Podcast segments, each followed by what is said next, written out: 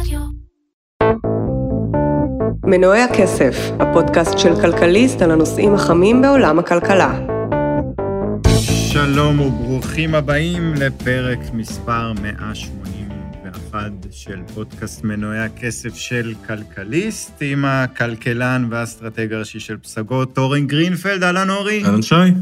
והיום אנחנו בפרק מאוד מאוד מיוחד עם אורח שהסכים אה, לבוא אלינו ולהצטרף אלינו, ואנחנו עם אה, אמיר גלאור, מייסד קבוצת אינפיניטי והיושב ראש שלה, ואמיר עם אה, היסטוריה מפוארת, היה גם טייס קרב, והעבר שלו בסין, מיד אני אשאל על זה. תודה רבה שהצטרפת. איזה כיף לבוא. וחשוב מכך, יש לאמיר פודקאסט מעולה, שאני ממליץ לכם אה, להאזין לו בכל הפלטפורמות השונות, נכון? אפשר למצוא... אה, כן. בכל מקום. זמן סין, אה, תאזינו, תעשו חיפוש, מומלץ בחום. אז בוא, בוא נלך רגע, אני אשאל אותך, מה הקשר שלך לסין? למה סין?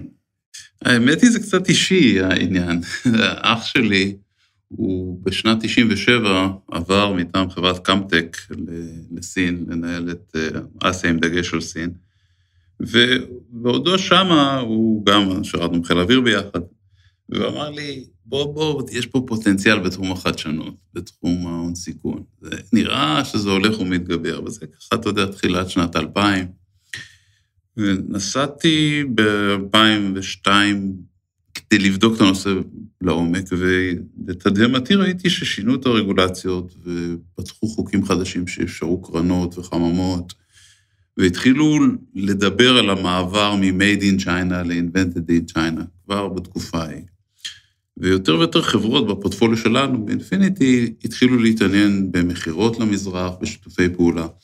זה יצר סקרנות הולכת וגדלה, פניתי למשקיעים המרכזיים, שאלתי, האם יש לכם עניין שאנחנו נתחיל לבחון? התשובה, across the board הייתה, בוא נבדוק, ננסה ניסוי. והתחלנו בניסוי. קרן קטנה שהתחילה לאכול כחממה ונהפכה להיות קרן על רגולציה חדשה. ואז גם הפוליטיקה קצת עזרה, כי התחילה התקרבות מסוימת בין ישראל וסין, גם בצד הטכנולוגי. אז משרד מסחר והתעשייה, אפילו משרד ראש הממשלה, גם עזרו ודחפו, קיבלנו... מה, מ-2002 אנחנו מדברים פה על מה, מי היה פה בכלל, ה... מי היה מראש הממשלה פה, ב... אנחנו מדברים 20 שנה אחורה? זה אזור הזה של אה, שרון, נתניהו, זה האזור... תחילת ש... ההייטק... אה, ואהוד אולמרט, כן. מיד, מיד אחרי הנפילה הראשונה של ההייטק. כן. כן, בדיוק. אחרי הנפילה הראשונה. אנשים התחילו לחפש שווקים חדשים, אה, גם התחיל עניין יותר גדול סביב נושא החדשנות בישראל. אה, המדען הראשי אז נפתח, התחיל פרויקט החממות הפתוח, הפרטי, ההפרטה של פרויקט החממות. זה הביא הרבה משלחות מחו"ל, כולל מסין. אז היה כבר עניין אה, גם, נקרא לזה גיאופוליטי, גם עניין של החברות, והפתיע אותי אז שגם היה עניין של המשקיעים. ולכן עשינו ניסוי, עשינו קרן קטנה. וכאן אלילת המזל עזרה. פשוט היה לנו מזל. נפלנו על קייס מאוד טוב אחד, חברת של קייס ירושלמית, חברת ננו מושן מיוקנר. איתם הצלחנו אחת למכור אותה בשלבים לסינים, אחת לפתוח מפעל גדול שהפך להיות בסוף החברת אם. ניסינו כמה מודלים, הם הצליחו, ואז the rest is history, כי בסוף פתחנו 23 קרנות בסין. ואנחנו כבר כמעט 20 שנה פועלים שם ברמות שונות, אה, גם ברמה של לעזור לישראל ולסין לעבוד ביחד בכל מיני רמות, וגם ברמת הון הסיכון, אה, וקצת במדיה אפילו. יש לנו חברת מדיה גדולה. אה, אז בוא נגיד, אנחנו השתפשפנו בסין, לטוב ולרע, זאת אומרת, גם חטפנו מכות. לא- אוקיי, okay, ובואו נעשה uh, uh, fast forward להיום, ומה היום בעצם קורה בסין. אה, אנחנו נמצאים, או שזה תמיד נדמה ככה, לקראת שינוי, אה, או בעיצומו של שינוי מאוד דרמטי בסין, בכל מה שקשור לשי ולאידיאולוגיה, או שזה סתם נדמה? לא, אני חושב שאנחנו נכנסים לעידן חדש, בכמה רמות. כמובן שגם באידיאולוגיה, תקרא לזה, זה בעצם חזרה קצת יותר לגישה היותר לאומנית. יש הרבה חוששים שאולי אנחנו חוזרים אפילו לסטייל מאו. אה, אני חושב שהולך להיות משהו באמצע. אה, יש כן חזרה לעקרונות יותר קומוניסטיים, שוויוניים כביכול, ויד הרבה יותר קשה אה, על שליטה מרכזית. אבל אני לא חושב שזה הולך ללכת כל הדרך, כי השוק הפרטי הוא הכרחי, ומה שיפה אצל הסינים, אני חושב שהם למדו טוב מאוד מהכישלונות דווקא בברית המועצות לשעבר, והם לא חושבים שהכלכלה צריכה להיות מנוהלת על ידי הממשלה בשוטף. היא צריכה להיות עם יד על, לזה, על סטיות מהאידיאולוגיה, או סטיות שהם חושבים שהן קריטיות, אבל כן לתת לשוק הפרטי לעבוד. אני לא חושב שנגיע לקצה של העלמה כללית, זה מה שחוששים ממנו, אבל יש שינויים גם אחרים. השינויים קשורים בכך שסין מאוד מעוניינת לעבור למהפכה הבאה. המהפכה שאנחנו, נקרא לזה, גדלנו עליה באינפיניטי, היא מהפכת החדשנות, טכנולוגיה, שבעצם סין הפכה להיות מ... נקרא לזה מעצמה תעשייתית, מה שנקרא supply chain שאנחנו מדברים עליו עכשיו, אלא הפכה להיות באמת אה, חברה חדשנית עם הרבה מאוד יזמות. העידן הזה הגיע לאיזושהי בשלות ב-20 שנה האחרונות, ואני חש שאנחנו עומדים לפני מה שנקרא המהפכה הפיננסית. המהפכה הפיננסית אומר שסין, כדי להיות מעצמה, צריכה מטבע אה, שלה חזק, היא צריכה... חופשי. שהוא יהיה חופשי, בהדרגה, כמובן בשליטה. היא צריכה שוקי הון. אתה לא יכול להיות מעצמה אם אין לך וול סטריט, אין לך יכולת באמת לשלוט על החברות שלך. זה אחת הסיבות שהם מחזירים אותם הביתה בכוח. אתה יודע, הסיפור עם דידי, ובטח אה, ההשפעות הרגולטוריות על אה, מה שרוב האנשים מכירים בארץ יותר כעליבאבא, טנסנט, זה משפיע על עוד הרבה מאוד חברות. רוצים שרובם יחזרו לתוך שוקי ההון הסינים, שהם בתהליך התפתחות, זה ייקח זמן. אבל אני חושב שה-20 שנה הקרובות יופננו במהפכה פיננסית. אבל אם אנחנו מסתכלים עכשיו על אה, אירועים אחרונים, אה, עם שוק הנדל"ן בסין, חברות, הענק שמגיעות לחדלות פירעון, בממשל בעצם מכריח, אפשר לומר, או מתמרץ את הבנקים להוציא להם אשראי כדי שהם לא יגיעו לחדלות פירעון. אה, בכל מדינה אחרת שבה השוק הפיננסי היה חופשי, כנראה שבועת הנדל"ן הזאת הייתה מתפוצצת, והיינו רואים איזשהו משבר פיננסי עמוק, כמו שראינו ב-2008 בארצות הברית, כי סדרי הגודל הם דומים. אז יש פה יתרון מסוים מבחינת הממשל הסיני, שהם שולטים עדיין לגמרי בכל מה שקורה במגזר הפיננסי, והשאלה אם ויתור על זה לא, לא יוביל אותם ל... לעשות את אותם דברים שעושים במערב, שהם בעצם בזים, לפחות ברטוריקה, לשיטה של בואו נדפיס כסף ונעזור לבנקים, למרות שברור שהם אה, פועלים מתוך גרידיות. אז כל, ה, כל התפיסה התרבותית המערבית, אה, הסינים, ובטח שי מוקיע אותה, ולא תהיה להם ברירה אם הם ילכו לכיוון הזה. אז איך הם ינסו ליישב את זה? תראה, אני חושב שהם עושים משהו שיש לי, לי הרבה סימפתיה למהלכים שהם עושים. אם היית לוקח את חברות הנדל"ן ונותן להם להתרסק, ובאמת פוגע, כביכול מנקה את השוק ונותן לכוחות השוק לעבוד באופן מלא, המחיר החברתי הוא היה מאוד גבוה. כמובן שחשש המרכזי הוא אולי זה יפגע בשלטון וביכולת שלהם לשרוד, אבל המוטיבציית ביניים, שהיא קריטית, היא לא ליצור מצב שבמקרה של אברגרנט למשל, מדובר במיליון שש מאות דירות שאנשים רכשו כבר. אז היית מוריד מיליון שש מאות איש בלי בתים. וגם הנזק שיש ממחזיקי האג"ח, זה הגיע שם 300 טריליון חוב, הרבה מאוד זה לאזרחים. זה היה יוצר אה, משבר 2008 אולי הרבה יותר חריף. וכפי שאנחנו רואים, גם האמריקאים למדו שהניהול שלהם של 2008, לתת לזה לקרות, ויש שם בחוסר שליטה, הוא לא היה מדויק. אני חושב שהסינים, כמו כל משבר, הם מנסים לנהל אותו. והחשיבה מאחורי זה אומרת, אנחנו ננהל אותו בצורה כזאת שנפתור אותו לאורך זמן, תוך כדי שמירה על כמה עקרונות. היציבות מספר אחד, זה הדבר הכי חשוב, עקרון הסייפטי של הציבור, גם בצד החברתי שלו, והוגנות ככל שאפשר להגיע להוגנות. יש חינוך מחדש של התעשייה, נקרא לזה האשראי, ובטח תעשיית הנדל"ן. יש רוח גב של המחירים הגבוהים של הפערים. מאה שנה אתה צריך משכורת בסין בשביל לקנות בית בערים הגדולות. זה, זה, זה קשוח, וזה לא רק בסין. ואני חושב שמה שהסינים עושים, במדינות אחרות ילמדו, יעשו את זה במודלים אחרים, פחות, אה, נקרא לזה, מהירים, חד צדדיים, אבל זה יקרה גם במערב. אוקיי, ו...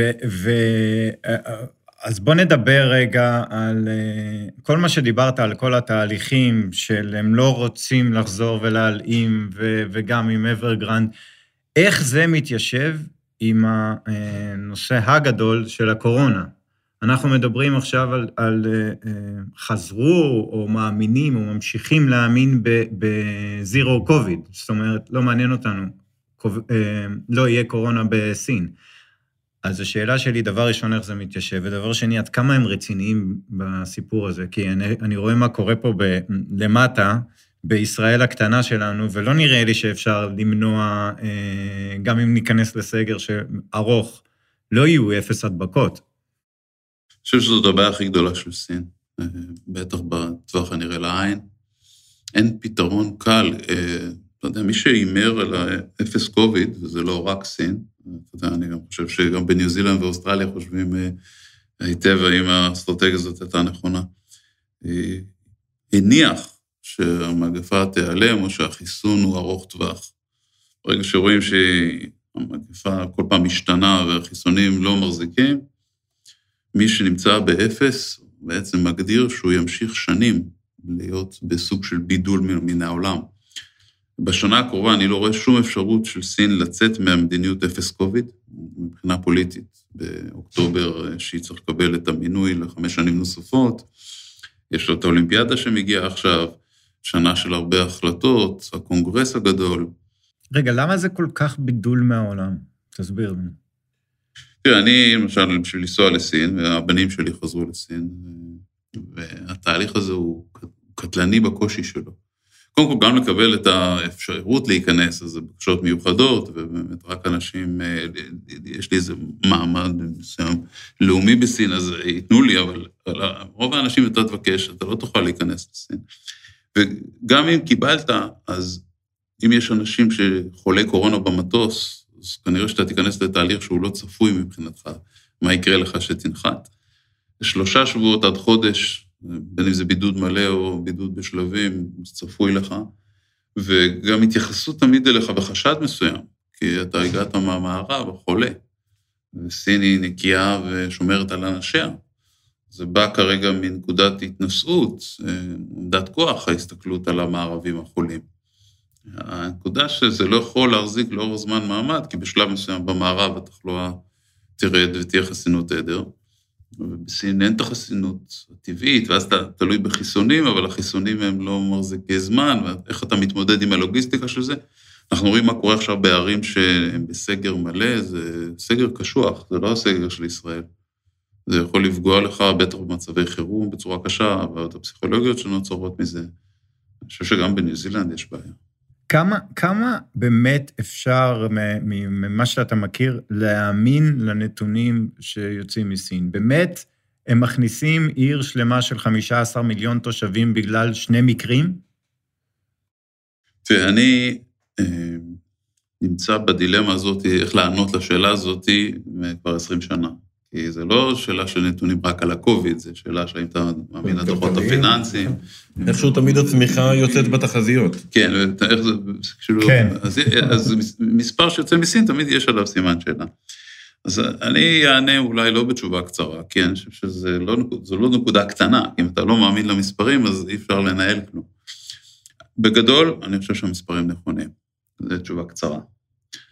אבל הם כמובן מוטים נקודתית מאינטרסים כאלה ואחרים, אבל ממוצע לאורך זמן הם נכונים. זאת אומרת, אולי זה לא נכון באותו רגע, אבל אה, נניח שבעיר מסוימת בקורונה זה לא שניים, זה 200, כן? אבל לאורך זמן המספר הזה יתקזז. אה, יש שיקולי פרופגנדה, יש אה, שיקולים של אנשים מקומיים שעושים שיקול שהם מפחדים מהדרגות למעלה, או הם עונים לאיזה policy, אז הם לא ידווחו נכון. ככה הרעב גדול בסין בתקופת מאו, שאין דיווחים.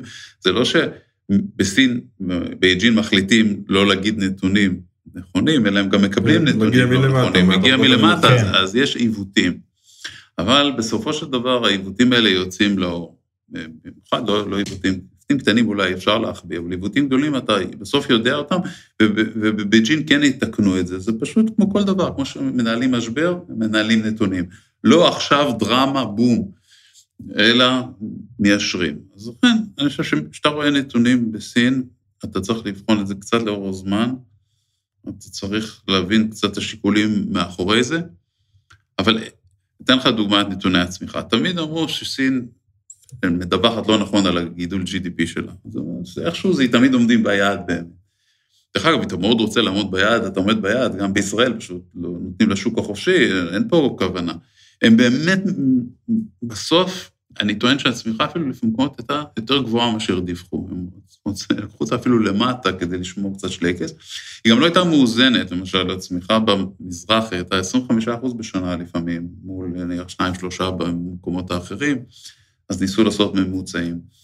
שורה התחתונה, אה, בסין באמת השתלטו על הקורונה. תראה, אני אומר את זה כי אני מכיר אלפי אנשים, אני לא מכיר חולה אחד. לא, לא, לא מכיר מישהו שחלה בסין. והבנים שלי שם, ואתה יודע, אין, פשוט אה, השליטה בזה היא מאוד גדולה. עכשיו תראה, המשמעות היא שהקוד טלפון שלך משתנה לאדום, כי מישהו שעברת לידו ברחוב הוא, הוא מת, אז כל מי שהיה במרחק קילומטר מאותו בן אדם בערך, אה, לא יוכל להיכנס לשום מקום. עכשיו, זה קורה לך בטלפון, אז אתה מתאר לעצמך שהבידודים הם אוטומטיים. כן. אתה יכול להיכנס למתחם. יש עלות לשמירה כזו, משהו שבמערב כמעט בלתי ניתן להשיג. זאת גם אם היו רוצים, אין את הכלים, אין את הלוגיסטיקה להצליח ככה לשלוט בתנועה של אנשים, לסגור אנשים בבית, להעביר להם מזון. אה, כשהתחילה הקורונה בסוף, בתחילת 20, כשזה היה רק בסין, באמת הטענה הייתה, אוקיי, הם הצליחו להשתלט על זה. ברגע שזה עבר לאיטליה, אז היה ברור שאנחנו בבעיה קשה. כי באירופה, במערב, אי אפשר לעשות את הצעדים שהסינים עושים, והצעדים האלה בסוף עולים לנו. כי זה משמעות זו היא... הנקודה, כן. המשמעות היא שבסופו של דבר, יש כמה מקרים מאומתים, 2, 12 או 200, זה באמת לא חשוב, אבל סוגרים את אחד הנמלים הגדולים בסין לתקופה מסוימת, או משמרות מסוימות שלמות לא מגיעות, אין עובדים, זה אומר שמתחיל להיווצר פקק מסין לכיוון לוס אנג'לס, הפקק הזה עובר אחרי זה עוד פעם בלוס אנג'לס, כשכל האוניות מחכות בנמל אה, לפריקה, אה, ובסופו של דבר, אם דיברנו על, אה, לפני כמה שבועות על זה שכנראה האומיקרון יצליח לשחרר קצת את החשש מאינפלציה בעקבות הקורונה, כי כבר לא יסגרו כמו שסגרו בעבר, ואנחנו רואים את זה היום במערב. העובדה שסין לא אה, אה, הולכת על אותה מדיניות, אלא ממשיכה עם המדיניות של הזירו קוביד, תגרום לזה שהאינפלציה בצד של, בעיקר בצד של ייצור כמובן, אה, תישאר גבוהה למשך יותר זמן קדימה ממה שהיה נדמה קודם. כל. עוד המדיניות של סין תימ- תימשך עם הזירו קוביד, ה- ה- אנחנו נמשיך לספוג את, ה, אה, בדיוק. את ההשלכות? כן. אז, אז בוא, בוא אני אשאל אותך דבר כזה, אז איך הסביבה העסקית היום בסין? איך אה, אתה מרגיש איזשהו שינוי היום? כן, תראה, זה מעניין, יש כוחות נוגדים. מצד אחד, הביטחון הסיני עלה, כי הם חושבים שהשיטה של המערב בקריסה. אה, אתה יודע, רואים, עד כדי כך. כן, ממש מאמינים שזה קריסה. אתה יודע, החל מ... הם מפרשים את תקופת טראמפ, או את אז מה שקרה בקפיטול, אה, כקריסה אידיאולוגית, למעשה המערכת שבורה, שהיא מייצרת סיטואציות כאלה, שמאבדים שליטה על אנשים, הרבה התפרעויות. זה שהרבה אנשים מתים, אתה יודע, הם אומרים, אה, זו שיטה שהיא לא מכבדת חיי אדם, כי הם מוכנים להקריב את האנשים. אנחנו בסין שומרים על ה-safety, על הבריאות. אה, כמובן שהם רואים גם את הנתונים, הנתונים בסוף, שסין כן צומחת ובמערב יש משבר. הדבר היחידי שעובד הפוך זה בעיקר שוקי ההון. אה, שוקי ההון נראים במערב במצב מצוין, ויש המון... איך הם, איך הם מסבירים את זה? בתוך סין עצמם מסבירים את זה בהדפסת כסף, שמחלקים כסף, ואנחנו בסין אחראים, אנחנו לא מדפיסים כסף, אנחנו לא מחלקים כסף. זה לא מדויק, כי כן יש משחק של קווי אשראי. בסוף הם עושים בדיוק עושים אותו דבר. אותו דבר, אבל הם לא עושים את זה בצורה שהיא זורמת ישירות לשוק ההון. הם חושבים שמי שמרוויח משוק ההון זה לא בדיוק האנשים שכרגע הם צריכים להרוויח. ההימור שלי זה ששוקי ההון בסין יהיו מדהימים בשנים הקרובות. זה ייקח זמן, אבל זה לא יישאר בפלט הזה ובירידות ש- שסין סופגת. יש לה אינטרס לעשות את זה כרגע, ואתה תראה שעוד תקופה, זה יכול להיות עוד שנה, שנתיים, אולי לפני, אולי אחרי, אבל השוק ההון הסיני יעלה והמערבי ירד, ואז יהיה להם עוד סיבה להתנסות. אבל זו, זו איזושהי דילמה, כי מצד אחד אתה אומר את זה, ואתה אומר, הם אומרים, אלה שמה לא יודעים מה לעשות. מצד שני, הם כן רוצים אבל את העסקים. הם כן רוצים את החברות שיבואו ויעבדו איתם. כן, אבל פחות ופחות. פחות? פחות. כי האידיאולוגיה כרגע היא, אנחנו צריכים להיות self-resistance, self-reliance, הכל אנחנו צריכים לעשות לבד. מהפיתוח הטכנולוגי, supply chain, שוק, שוק צרכני, כמה שפחות להוריד את התלות בייצוא. עכשיו, יש עדיין תלות כבדה בייצוא, ויש עדיין KPIs של אה, ערים, פרקי תעשייה, כן להביא חברות זרות, זה לא נעלם.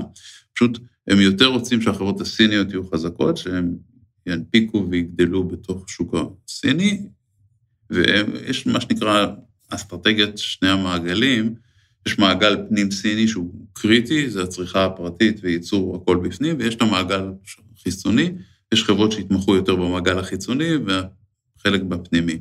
אבל המעגל החיצוני נועד יותר לתמוך גם במעגל הפנימי, שהצריכה הפרטית תעלה. עכשיו, כרגע האווירה היא לא טובה, כי אין מה לעשות, גם אה, הסגרים וגם זה שהרבה עסקים נפגעו, חברות אה, בבורסה, אה, בעיקר הטכנולוגיות, ירדו, זה פוגע בחדשנות ברמה מסוימת, זה פוגע ביצירתיות, במוטיבציה. זה לא נטול בעיות, ויש אווירה, הייתי אומר, לא הכי טובה בסין. אבל בבסיס הם מאוד מאמינים שזאת המאה שלהם, ושהמערב ייחלש, ויצטרכו יותר ויותר להתחשב בסין בכל דבר. במובן הזה, אם תרשה לי, אני אשאל אותך שאלה, אתה לא, אתה לא חייב לענות, כי אני לא יודע אני אענה הכל. כמה, כמה אתה מתייחס בדרך כלל לדברים האלו. הרי סין בא ואומר את זה המאה שלנו, אה, בתוכנית ב-2015 של China 2025, מפורט בדיוק שסין רוצה להוביל את העולם בתחומים טכנולוגיים, ובגדול, סין שמה לה כמטרה ל... ל... להוציא את הברית מהמקום של מובילת העולם, אה, ולהיות המעצמה הגדולה. עכשיו, במידה וזה יקרה, אנחנו לא יודעים, אבל במידה וזה יקרה, יש לזה השלכות גיאופוליטיות אדירות. אה, גם כמובן עלינו, אנחנו רואים מי האלייס של סין, אה, אבל על כל העולם, כי בסופו של דבר, אם אני לוקח את זה, וכמובן שאני מפשט מאוד, ארה"ב באה ממקום של פרידום, וסין באה ממקום אחר. אה, איך, איך זה מתיישב לך כאדם שעובד איתם ו- ומכיר הרבה יותר מקרוב את הכיוון שהם הולכים, אתה חושב שזה גם אולי יתיישר במובן שלהם? זאת אומרת, אם הם ילכו ויהיו המעצמה, הם גם ימתנו המון את התפיסה שלהם, של גיאופוליטיקה ותרבות עולמית וכן הלאה, או שאנחנו הולכים לעולם שבו המעצמה הכי גדולה היא מעצמה שפרידום זה הדבר האחרון שמעניין אותה. כן, אני חושב שסין לא תעדן כל כך אה, מהלכיה, אבל האספירציות שלה הן לא לכבוש את העולם, או, או לפגוע בחופש של מדינות אחרות. האספירציות שלה הן פנימיות, הן רוצות, אה, כולם שמעורבים בתוך סין בשלטון, מטרתם שסין תתחזק ושיתחשבו בדעתה ושיהיה לה חזרה את המקום שהיא הייתה בעבר, לפני 200-300 שנה, המדינה המרכזית. לצורך העניין, גם ישראל צריכה לעלות לרגל לסין לפני שהיא תוקפת בסוריה. אני לוקח את זה למקום הכי בנאלי של כן. ביטחון פנימי. שהיום, אגב, ראיתי שהם חתמו עם סוריה על שיתוף פעולה בדרך המשי. כן, כי כל האזור שלנו הוא אזור מאוד חשוב לסין. אני מאוד מוטרד מזה שארצות הברית יוצאת. רוסיה לא תחזיק פה לעד בצורה שהיא נמצאת, וסין כל הזמן מגדילה את אזור ההשפעה, את המהלכים הכלכליים, את גם תשתיות, את תשתיות דיגיטליות, פורמטים של תקשורת, מטבעות. אני חושב שיש פה כמעט ברמה של בורות, ב... לא רוצה להגיד ממשלת ישראל, אבל אני חושב שבצד הציבורי לא מבינים את התהליכים שהולכים לקרות. והם רוצים את זה כי זה אנחנו הגשר שלהם, שלהם בעצם למערב, לאירופה, למה? הקשר אלינו הוא, הוא בעיקר שאנחנו נמצאים על הגיאוגרפיה הזאת. הגיאוגרפיה של דרך המשי ההיסטורית. Mm. אנחנו נמצאים באזור שגם מתחבר לאפריקה, הוא גם אזור עתיר אנרגיה, וסין עדיין אין לה עצמאות אנרגטית, אז לכן החשיבות של מדינות ערב. המעמד של ישראל עלה מאוד בגלל נושא החדשנות, אבל אני חושב שהכוח של ישראל כרגע בירידה. היינו מדורגים בחשיבות, בדירוגים שאני מכיר מבפנים, היינו מדורגים בערך מדינה מספר 20 בחשיבות לסין, בשיא שלנו. והיום אנחנו יושבים באזור המאה, כי אנחנו לא קריטיים. כמו בכדורגל. כן, נכון, בדיוק, זה מתחיל, צריך, את שניהם צריך לשפר, אבל גם סין בכדורגל לא משהו. כן. אז לשאלתך, אני חושב שהעולם אה, צריך להתכונן לעולם דו-קוטבי, שהוא יצטרך אה, או לבחור צד, או למצוא איזו יכולת להתפצל. להתפצל זה אומר שיש צוותים שמטפלים פה, יש כאלה שפה, זה נכון גם לחברות. ההצעה שלי בכלל לחברות זה לשקול, אה, מי שרוצה לעבוד בסין, וצריך ברוב המקרים לעבוד בסין, לא תמיד לעבוד באותו brand, לא באותו structure, לא אותם אנשים, לא אותו DNA, זה פשוט לייצר מחלקות נפרדות. זה כמו שאתה מפתח ל-iOS ואתה מפתח, אתה יודע, לאנדרואיד, אז יהיו לך צוותים שונים, יהיו לך מוצרים לאנדרואיד, יש לך מוצרים לאפל. ההפרדות יהיו ברמה, הזאת, אפילו הטכנולוגית, בוודאי אידיאולוגית. והנושא של אה, מבוסס חופש או לא, אז אתה יודע, אני רוצה להציג את זה אחרת. אני חושב שסין עושה גיוס מילואים, היא מגייסת את כולם, וכולל את החברות האזרחיות, למה שהיא קוראת, קרא לזה מלחמת העצמאות שלה, הגלובלית.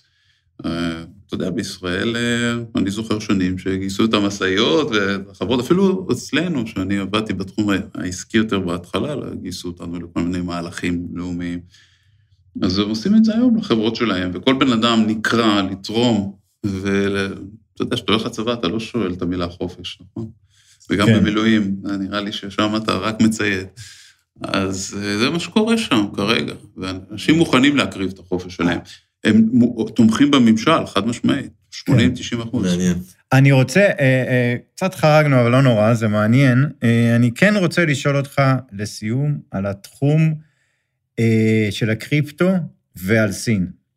אה, גם לפני שהקלטנו, אז דיברנו על זה קצת, אבל בוא תסביר לי את האסטרטגיה שלהם בתחום הזה. למה הם כל כך נגד, ומה תוכנית העל שלהם? להתעלם לחלוטין מהתחום הזה? זה הסיפור? אני חושב שסין, בכל מה שקשור לחדשנות, היא נותנת לתחום חדשני לרוץ חופשי, עד הרגע שהיא עוצרת אותו. זה היה נכון, היסטורית. זה מוקדם מאוד כדי לעצור את התחום הזה.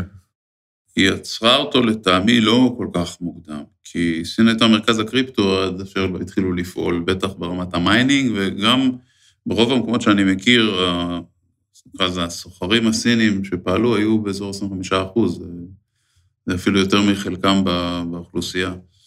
היא נתנה להרבה חברות לקום, ועד שהחליטה שזה מהווה סיכון לתוכנית האסטרטגית. התוכנית האסטרטגית היא לייצר מטבע ולייצר מה שאני קורא מהפכה פיננסית, ואתה לא יכול שזה יהיה ויילד, הרי מה שמאפיין את הקריפטו זה שאתה לא שולט על זה, אתה לא יודע, והכל יכול לקרות. זה 180 מעלות למה שסין רוצה. צריך לא לטעות. הנושא של בלוקצ'יין הוא עמוק עמוק באסטרטגיה הסינית. הנושא של קריפטו הוא עמוק עמוק באסטרטגיה הסינית, אבל לא בשיטה של אה, כל אדם יעשה מה שהוא רוצה, וחופש ואנונימיות. זה הולך אה, לכיוון של קודם כל המטבע הממשלתי, שהוא כבר היום בדיפלוימנט גדול, אנחנו נשמע לדעתי בשבועות הקרובים, זה יבוא יחד עם האולימפיאדה, אה, סוג של internalization של המטבע הדיגיטלי הסיני, שהיום כבר לא מעט חברות וערים משתמשות בו לתשלומים, יותר ויותר חוזים הולכים לכיוון של להיחתם במטבע הזה. הוא ייתר את המזומן, בשלב מסוים בשליטה מרכזית. WeChat ו Alipay עשו את זה כבר, אני חייתי ככה בסין שנים, בלי כסף, זה הכל דרך הטלפון, WeChat Alipay זה הכל דיגיטלי, אבל זה חברות פרטיות, אז שמו גם על זה מגבלות. הם פשוט יוסיפו, אתה תוכל לשלם בוויצ'ט, בארנק, או באליפיי, או שתשלם במטבע הלאומי. ולאט לאט המטבע הלאומי יהפוך להיות מטבע לכל טרנזקציה, וזה אומר שדרך הבלוקצ'יין הם רואים את כל ההיסטוריה של הכסף, הם יודעים מאיפה הוא הגיע, מי העביר, כי אין אנונימיות בשיטה הזאת. וזה קריפטו בייסט. זאת אומרת שהם אומרים, טוב, המערב אה, עשה את הקריפטו שלו, רגע, חכו, לנו יש רעיון יותר טוב מה לעשות עם הקריפטו? זה בעצם ה... ואז כולם יעשו את מה שאני עושה? אני חושב שגם פה תהיה דו-קוטביות, יהיה עולם שיעבוד ב... אז זה קריפטו של בנק מרכזי, בשליטה אין אנונימיות, ויהיה את העולם ה-distributed, אתה יודע, שכל אחד עושה לפי מה שהוא חושב, ומתואמים קצת, יש קהילות. דרך אגב, לא ברור לי מי ינצח, אם אתה רוצה כבר לחזות קדימה, כי בשל... בטווח הקצר כל משהו בשביל שליטה מרכזית כרגע מנצח, כי הוא מרכז כוח. אבל לאורך שנים רבות, האם השיטה של ה... אם השיטה ה-distributed תהיה מתואמת בינה לבין עצמה, היא כן יכולה לגבור על centralized. יהיה to be seen. מעניין. מעניין. טוב, אוקיי, אה, עד כאן החלק הזה. יש לנו חלק בסוף, אה, נעשה אותו היום בקצרה, אני מצטער, לא הכנתי אותך, זה דבר אה, אה, המוטרף שקרה השבוע ואולי לא שמתם אליו לב. אה, אורי? אני אתחיל? כן. אז אה, סיפור אה, מסין, אמרתי לחפש סיפור בסין. אז בחורה צעירה בשם מיס וונג יצאה לסבב של אה, עשר אה, פגישות עם מחזרים אה, פוטנציאליים, כנראה עושים את זה. בשביל למצוא לה באמת, היא אומרת שהיא כבר מתבגרת והיא צריכה למצוא איזשהו בעל. יצא לעיר, סבב פגישות, בפגישה החמישית הבחור אמר, יש לי כישורי בישול גבוהים, אני רוצה שתבואי אליי הביתה ונבשל לך. ותוך כדי שהוא מכין לארוחת ערב, החליטו על סגר בעיר, והיא תקועה איתו בבית כבר שבוע ומשהו.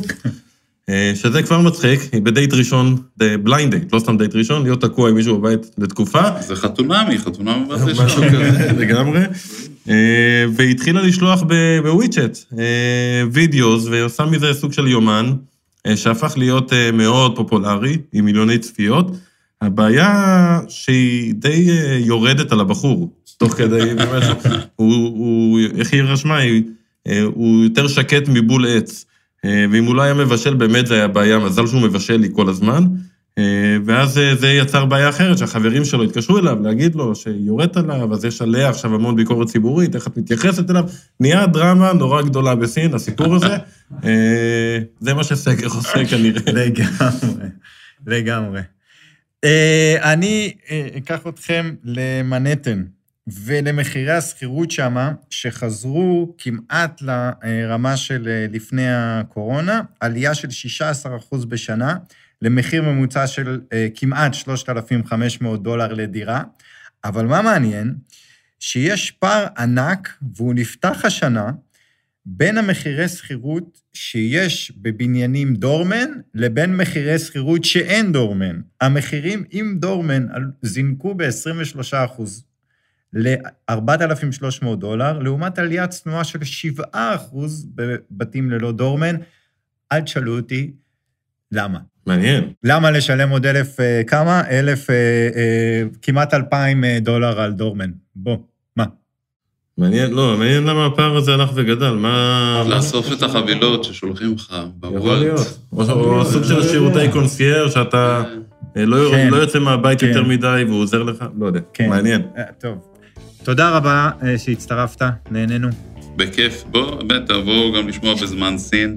כן. בפודקאסט, אני מבטיח uh, לעשות עוד 100 פרקים. תודה רבה, נשתמע בשבוע הבא.